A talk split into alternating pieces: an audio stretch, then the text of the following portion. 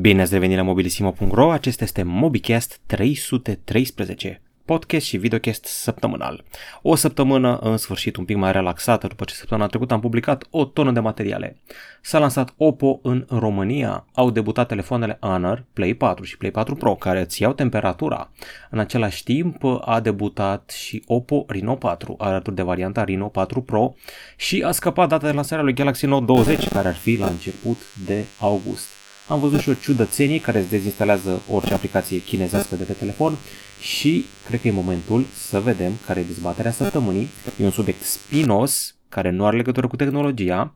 E vorba despre educația sexuală în școli. Toată lumea vorbește despre asta și s-a exacerbat subiectul, mai ales de când cu scandalul cu vloggerul Colo, cum s-a purtat lumea cu vlogărița Tequila și modul în care românul se raportează la sexul feminin. Uh, comportamentul bărbatului cu femeia în România, totul vine din școală.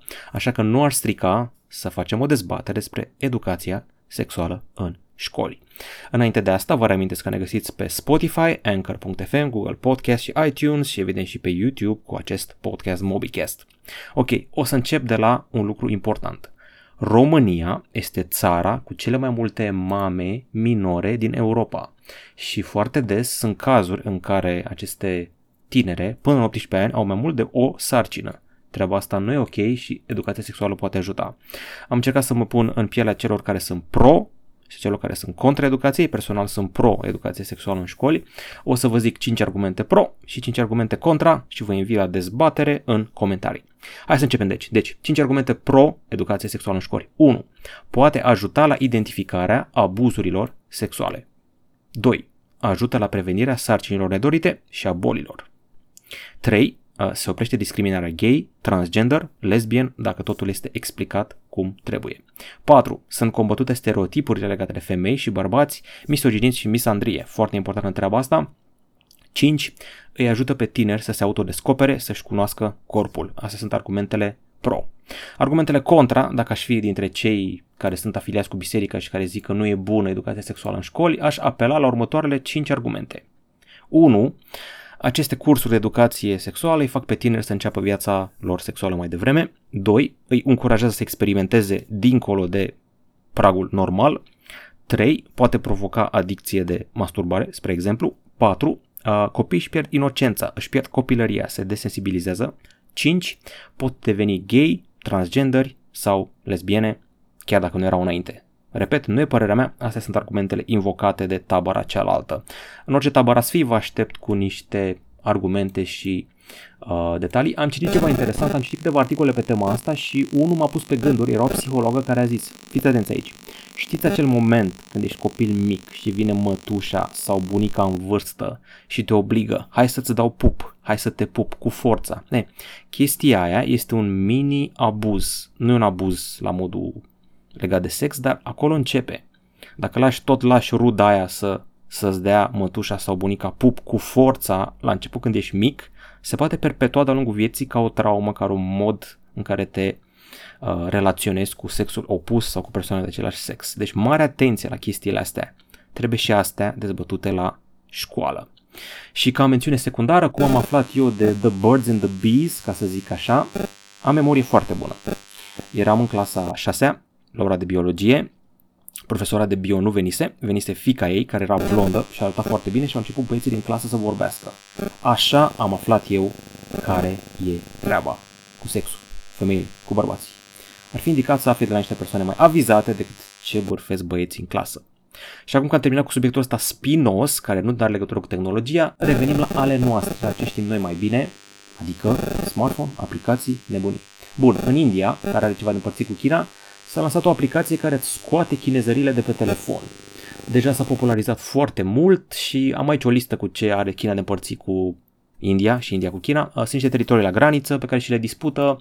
Uh, a fost o campanie din aceea care a avut legătură cu momentele când bărbații aruncă cu acid sulfuric pe femei, o chestie din discriminare, religie, chestie de asta și un influencer a făcut mișto de treaba asta pe TikTok și indienii au sabotat TikTok-ul, i-au dat o steluță în masă. În fine, și se tot răzbună acum, încercând să scoată aplicații chinezești, inclusiv cu treaba asta. La ultima numărătoare erau vreo 5 milioane de download-uri pentru aplicația asta și a fost scoasă din Play Store pentru că încarcă regulile, dar au făcut o de aia din nou. Ok, a debutat Honor Play 4 Pro. Are procesor de flagship Kirin 990 și o cameră duală, șocant în ziua de azi, duală, cu senzor Sony IMX600. Acum designul ăsta e gameresc, arată telefon de gaming, dotările sunt destul de ok, apropiate de P40 Pro, baterie cu încărcare la 40 de W, cameră selfie duală, Wi-Fi 6, toate bune și frumoase. Atenție totuși, senzorul de temperatură e cel special, îți ia temperatura folosind un mecanism special, el absorbe energie infraroșu de la o persoană sonobic, nu emite energie. Marja de eroare de doar 0,1 grade Celsius. 365 de euro, nu sună rău. A debutat și varianta sa mai light, Honor Play 4, e un telefon 5G, dar nu are Snapdragon, are uh, Mediatek Dimensity 800. Nu mai arată atât de gameresc, trece la o cameră quad și ăsta costă 250 de euro. Nu e rău, dar în Europa probabil costă coste un piculeț mai mult. Partea bună e că are 5G la banii ăștia. Oppo s-a lansat în România. Eu am testat deja câteva device-uri Oppo, căștile Enco W31, um, Oppo Reno 3 Pro 5G, Oppo Find X2, în fine, a fost o prezentare, un eveniment oficial, uh, l-am avut pe Buhnici ca anfitrion și am avut-o și pe Ana Morodan ca influențăriță care ne-a povestit cum a stimulat creativitatea Oppo. Am aflat diferite cifre, la ultima verificare Oppo era pe locul 5 global, aproape de locul 4 Xiaomi, companie fondată în 2004, 300 de milioane de utilizatori în toată lumea, prezent în 40 de țări, 40.000 de angajați, investiții mari în R&D, în fine, au parteneriate la noi cu operatori și cu retaileri. A fost un eveniment profi, l-am văzut și pe cel din afară, am participat eu la un eveniment în februarie și au mers pe același format, cu influencer, cu bucnici, cu un telefon care se încărca în fundal în timp ce ei vorbeau. Mi s-a părut interesant teaserul ăla, a apărut la un moment dat un Oppo Watch la mâna unei dintre prezentatori, seamănă cu Apple Watch și are un ecran curbat interesant, mă aștept să vină în curând pe piața românească. iPhone 13 a apărut deja. Probabil că o să vă întrebați, stai așa, nu trebuia să vină iPhone 12 la toamnă? Păi, cumva a scăpat. Surse de încredere.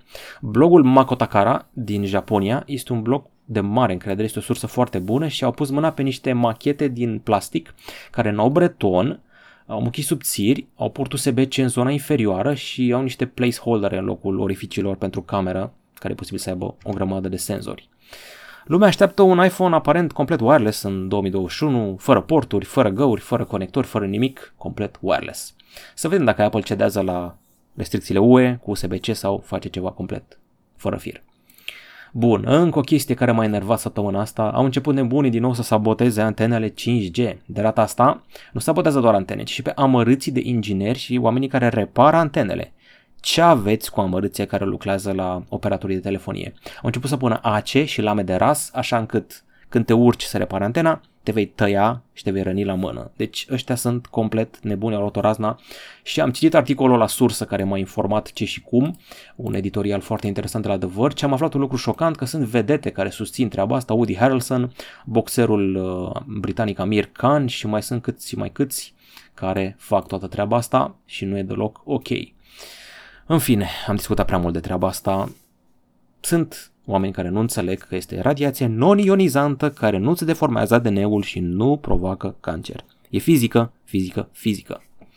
Bun, s-au lansat telefoane noi Oppo internațional, Oppo Reno 4, Oppo Reno 4 Pro, telefoane 5G cu procesor Snapdragon 765G și încărcare la 65 de W. Camera din spate are lentile mari în gen iPhone 11 Pro, eu ar trebui să știu că doar am unul. Uh, văd că și, există și un decupaj dual pentru camera selfie, foarte frumos. Uh, diagonala noi chiar nebunească, nu e 6,7 sau ceva. 6.43, e ok. Camera din spate cam modestă pe Oppo Reno 4, o să vă zic sincer.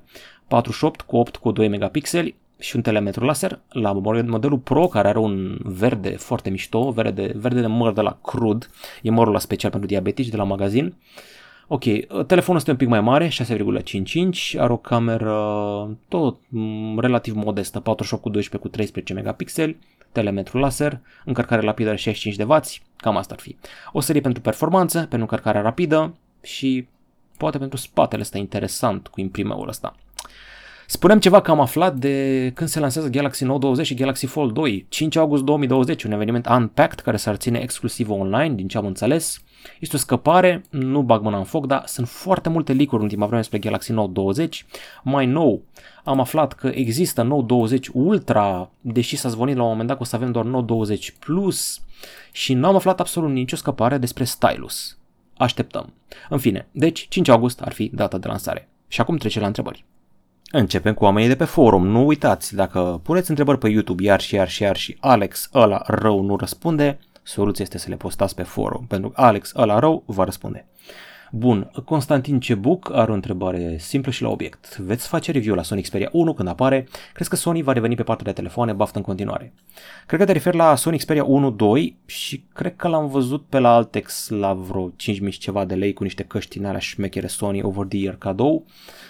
Păi uh, de la Altex am făcut rost de iPhone SE 2020 și Motorola Edge. Sunt deschiși uh, la treaba asta, poate facem rost de la ei. Și cu Sony n-am înțeles bine, poate ne dă Sony la teste, să vedem. Um, eu vă spun din start, nu mi se pare deloc inspirat numele la Sony Xperia 1.2, cum adică 1.2, mă rog, e 1 Mark 2, cum avea Tony Stark costumele Iron Man, Mark 1, Mark 2, Mark 23, în fine. Uh, anul trecut Xperia 1 nu mi-a plăcut, Xperia 5 a rezolvat problemele și sunt curios acum, că Sony în ultimii ani a avut unul bun, două proaste sau unul bun, unul prost, unul bun, unul prost, cam așa. Uh, cel mai mult mi-a plăcut Xperia X1 și X1 Compact, dar mi s-au părut desăvârșite, dar de atunci mai subțire la capitolul ăsta. Crezi că Sony va reveni pe partea de telefoane? Să vedem. Întâi să testez, vedem după aia. Vasile îmi spune că folosește un Meizu 16 XS, dar stă prost la actualizări. Ce telefon să aleg? Dacă se poate cu ecran AMOLED, pentru să fie 1000-1200 de lei, mulțumesc.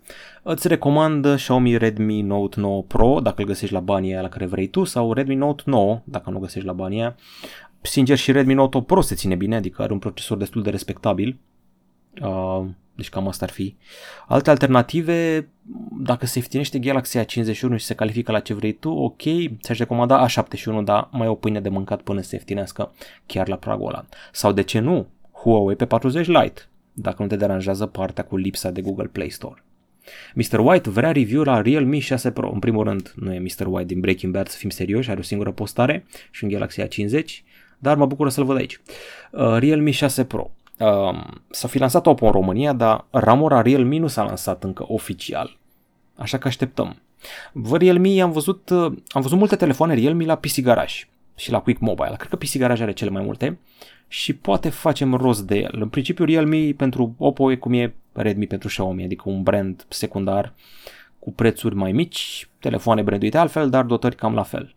În fine, să vedem. Sper să fac rost. Acum întrebări de pe YouTube. Uh, sincer, nu mă dau pe spate întrebările voastre de data asta. Nu cred că va intriga foarte mult subiectul ăla cu Trump. Ok, să vedem ce zice lumea pe aici. Victor Nice. Când vine review la Xiaomi Redmi Note 9 Pro? Acum e momentul ăsta când înregistrez eu e 7 iunie. Mm, 10, 11, 12 iunie maxim, cam așa, aproximativ. Ovidiu Ciurea când va fi gata review-ului iPhone SE 2020. Îți garantez că în momentul ăsta când uh, asculti podcastul ăsta, sunt șanse enorm de mari să fie deja publicat pe YouTube. Ok, hai să vedem ce mai zice lumea. Încă unul, um, Radea Cristian îmi cere review la Redmi Note 9 Pro, răbdare. Uh, Marco Gaming spune că din păcate a fost anulat evenimentul din 4 iunie dedicat lui PlayStation 5. Da, am aflat. Sony a făcut niște declarații ciudate a zis că e momentul să ne axăm pe Black Lives Matter, foarte ok, și Google a zis e momentul să anulăm petrecerea de lansare Android 11, foarte ok, doar că Sony, contul lor oficial de Twitter a început să se certe cu lumea legat de rasism, adică nu știu, mi se pare foarte ciudat. Sony anunță pe Twitter, anulăm evenimentul, lumea zice, hai bro, noi suntem gamer, vrem să vedem PlayStation 5, Sony zice, nu, vocea noastră e folosită pentru a apăra persoanele de culoare super ok. Cineva le-a zis, dar nu doar Black Lives Matter, ci All Lives Matter. Și Sony a început să le zică, spune Black Lives Matter, spune Black Lives Matter, spune Black Lives Matter acum, spune acum. Adică, nu știu, omul ăla care se ocupă de contul Sony a luat-o puțin razna pe Twitter. Mi s-a părut foarte ciudat derapajul ăla. Cum să țipi la fanii tăi să-i obligi, spune Black Lives Matter. N-ai voie să spui All Lives Matter. Wow, ușurel, ușurel. Toată treaba asta cu să ne punem avatar negru nu schimbă mare lucru, ridică niște awareness, dar vreau să văd, uite, am văzut că Facebook a făcut donații la fundațiile astea antirasism. Foarte bine. Hai să facă și Sony, nu doar să fie tare în gură pe social media. Să vedem ceva ca lumea.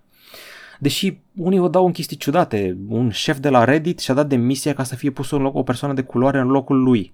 Cum rămâne cu meritocrația? Hai să nu exagerăm cu treaba asta, să vedem cum, ce și cum să combatem rasismul mai degrabă din școli, nu în corporații. Evident trebuie combătut și acolo, dar nu prin schimbarea unui șef cu o persoană de culoare care poate merită, poate nu merită. În fine, uh, Cosmin Vasile, de ce au renunțat să mai pună LED de notificare pe aproape toate telefoanele? Eu cred că e chiar util, ar putea să fie implementat în mod creativ, cum ar fi un buton power, unul în colțuri, controlul unui port și așa mai departe. Am văzut că se încearcă alternative. Nokia 6.2, 7.2 au avut un butonul power, cum zici și tu. Am văzut că uneori e o chestie care se aprinde în zona camerei decupată în ecran. În principiu, componenta aia încurca acolo, chiar încurca. Încerci să faci telefoanele astea care au ecranul cât mai mare, să nu faci găuri în ele, să nu faci bretoane, dar pui LED-ul acolo de porc. Na. Și plus că ai always on display. Practic, ecranul tău e mereu pornit într-o oarecare măsură și afișează câte ceva, de așa că LED-ul de notificări e de kiki. A, da, se vede pe întuneric, dar na, nu știu, nu s-a, nu s-a considerat o funcție chiar vitală. Ok, uh, Cosmin Odina, iPhone 10s Max versus iPhone 11 putere poze baterie. Mm, păi unul este flagship-ul cel mai mare din anul anterior și unul este flagship-ul non-flagship-ul, adică modelul de bază din tripleta de anul trecut. Deci iPhone 10s Max, aș zice eu. E mai mare, mai comod la gaming. Uh, nu zice că e mai puternic, dar nu o să simți diferența de putere între ele decât peste vreo 3 ani. Așa că iPhone 10s Max recomand eu. Depinde și ce buget ai. Ok, și Vlad Căpușan, ultima întrebare, sau Capusan, sper că nu ți-am pocit numele, îmi pare rău, dau miel. Uh, salut Alex, dacă aș fi șef la un gigant în ale telefonelor, aș reînvia telefoanele cu clapete accesibile, 600-700 de lei să fie. Cu un ecran de 3 inch, baterie de 3000 mAh și camere decente, să arate mai modern, să aibă loc de but- în loc de butoane, touch, servicii Google. Facebook, WhatsApp, gen Nokia 2720 Flip, dar mai șmecher. Crezi că ar avea succes în ziua de azi? Păi zic eu două țări în care rup telefoanele flip phone, SUA și Japonia. Oamenii sunt disperați după telefoane cu clapetă, mai ales Japonia. Le place treaba asta de numai numai. Acum ieftine, nu știu că trebuie să facă și niște profit. Ok, am înțeles, scoți pe nostalgie, scoți telefonul ăla pe nostalgie și vinzi câteva mii de unități, zeci de mii, hai, sute de mii să zicem, dar e greu de crezut. Mai degrabă faci un telefon mai scump, cu clapetă, inventezi o modalitate de a-l vinde și a-l face cool și faci un profit mai mare. Cam asta s-au gândit ei când au făcut Moto Razer sau Galaxy Z Flip. Moto Razer nu a mers așa bine, Galaxy Z Flip a mers mai bine, dar se chinuie să facă un telefon cu clapetă ieftin, nu le iese bine la profit. Și nu cred că o să se vândă așa mult cum crezi tu. Nu atât de mulți oameni sunt nostalgici. Bun, asta au fost întrebările. Trecem la diverse. La diverse e simplu. Am două seriale și un joc. Ok, a apărut sezonul 4 din 13 Reasons Why. Probabil că o să vă întrebați de ce un nene de 33 de ani ca mine se uită la un serial cu adolescenți. E, cred că, singura producție, Netflix și nu numai, care m-a făcut să mă simt ca în liceu. Deci, nu știu, m-a transportat în liceu într-un mod fantastic. Sunt în clasa aia acolo cu ei, îi bat pe umăr, le simt bilețele de hârtie, le simt modul împinsături de la ora de sport, glumele proaste, adică te bagă în atmosfera în mod fantastic, orice vârstă ai, poți să ai, nu știu, 15 ani, poți să ai 20 de ani, poți să ai 25 de ani, poți să ai 55 de ani, te simți în liceu. Doar că temele tratate sunt mult mai grave decât erau pe vremea când eram eu în liceu, nu se punea problema atât de des de sinucidere, de utilizare de steroizi, de venit cu arma la școală, de homosexualitate, de chestii de astea și de bullying la modul ăla avansat, adică avansat de tot, cu hărțuit, cu un grup de 20 de oameni care coordonează prank-uri, adică, oh my god, chiar s-au dus într-o zonă foarte importantă. Uh, și serialul ăsta a fost atât de iubit de adolescenți încât primul sezon a îngrijorat lumea. A crescut numărul de sinucide după primul sezon pentru că într-un fel glorificau sinuciderea. Au fost nevoiți să pună mesaje de avertizare după fiecare episod. Dacă ești deprimat, dacă ai probleme, sună la linia asta sau intră pe site-ul ăsta. Atât de mare a ajuns serialul. Ridică niște probleme foarte actuale și, sincer, trebuie văzut, deja didactic la nivelul ăsta. Plus că e ultimul sezon, sezonul 4, oamenii termină liceu, se duc la facultate, dar ce pățește personajul principal Clay Jensen e deja prea mult, adică săracul chiar și în primul rând joacă foarte bine, adică finalul episodului 7, cel cu drill m-a dat pe spate, adică cred că o să ia un premiu. În general, când un actor este înscris la un premiu, își înscrie o scenă. O să se ducă cu scena aia și o să ia un premiu Emmy, probabil. Bun, uh, un serial mult mai bun, cu o altă temă, se numește Mr. Mercedes. Este după o carte de Stephen King și l-am descoperit, fiți atenți aici, uh, nu știu dacă ați auzit de DJ Gojira, este un DJ român, era gras la un moment dat, avea vreo 300 kg sau ceva de genul ăsta, nu asta contează. Mixa foarte bine, în centru vechi, nebunit, dar și-a făcut un podcast sau un vlog cu filme. M-am uitat la ăla și am găsit treaba asta. El zicea că, pe lângă actorul ăsta genial, Brandon Gleeson, um, avem și faptul că criminalul nebun de aici seamănă cu Jokerul. Antisocial, locuiește cu maică sa, pregătește bombe, hackerește, hărțuiește, a călcat 16 oameni cu mașina în primele secunde din primul episod din primul sezon și a luat un Mercedes, de aia se zice Mr. Mercedes. Are și o mască de clown, deci e fix Jokerul, dacă ar fi un serial cu Jokerul, ăsta e. Brandon Gleeson, super actor, îl știți, l-ați văzut într-o grămadă de filme, el e nenea la irlandez gras pe care lumea nu îl recunoaște. În fine, uh, Mr. Mercedes, sunt la sezonul 2 din 3 deocamdată. Uh, deja e un pic tras de păr că criminalul e, com, mă, nu vă mai zic gata, nu vă mai zic nimic, nu mai fac spoilere, îl recomand, asta pot să zic. V-am zis ceva de un joc, băi, deci în ziua de azi nu se mai fac jocuri noi, se fac remasteruri, se fac remake-uri, se iau jocuri de acum 1000 de ani și se refac. Unul dintre ele este Mafia 2 Definitive Edition, Mafia 2 Remaster, face parte din Mafia Trilogy. Uh, adevărata inovație e Mafia 1, refăcut, care vine în august. Dacă îți cumperi trilogia, primești Mafia 3 și Mafia 2, care cică au primit noutăți. Eu am jucat Mafia 2 pe PC și sunt dezamăgit. Uh, sunet desincronizat, se aude doar la o singură cască, se aude uneori muzica prea tare, uneori și baguri grafice, upgrade-ul grafic nu e destul de impresionant. Singurul lucru bun e atmosfera anilor 50, muzica, adică coloana sonoră aleasă și povestea, care e fantastică la Mafia 2. Dacă n-ai jucat jocul ăsta niciodată, trebuie să le joci. Mie mi-a plăcut mai mult ca fenomen cu mafioți decât mi-a plăcut filmul The Irishman de pe Netflix.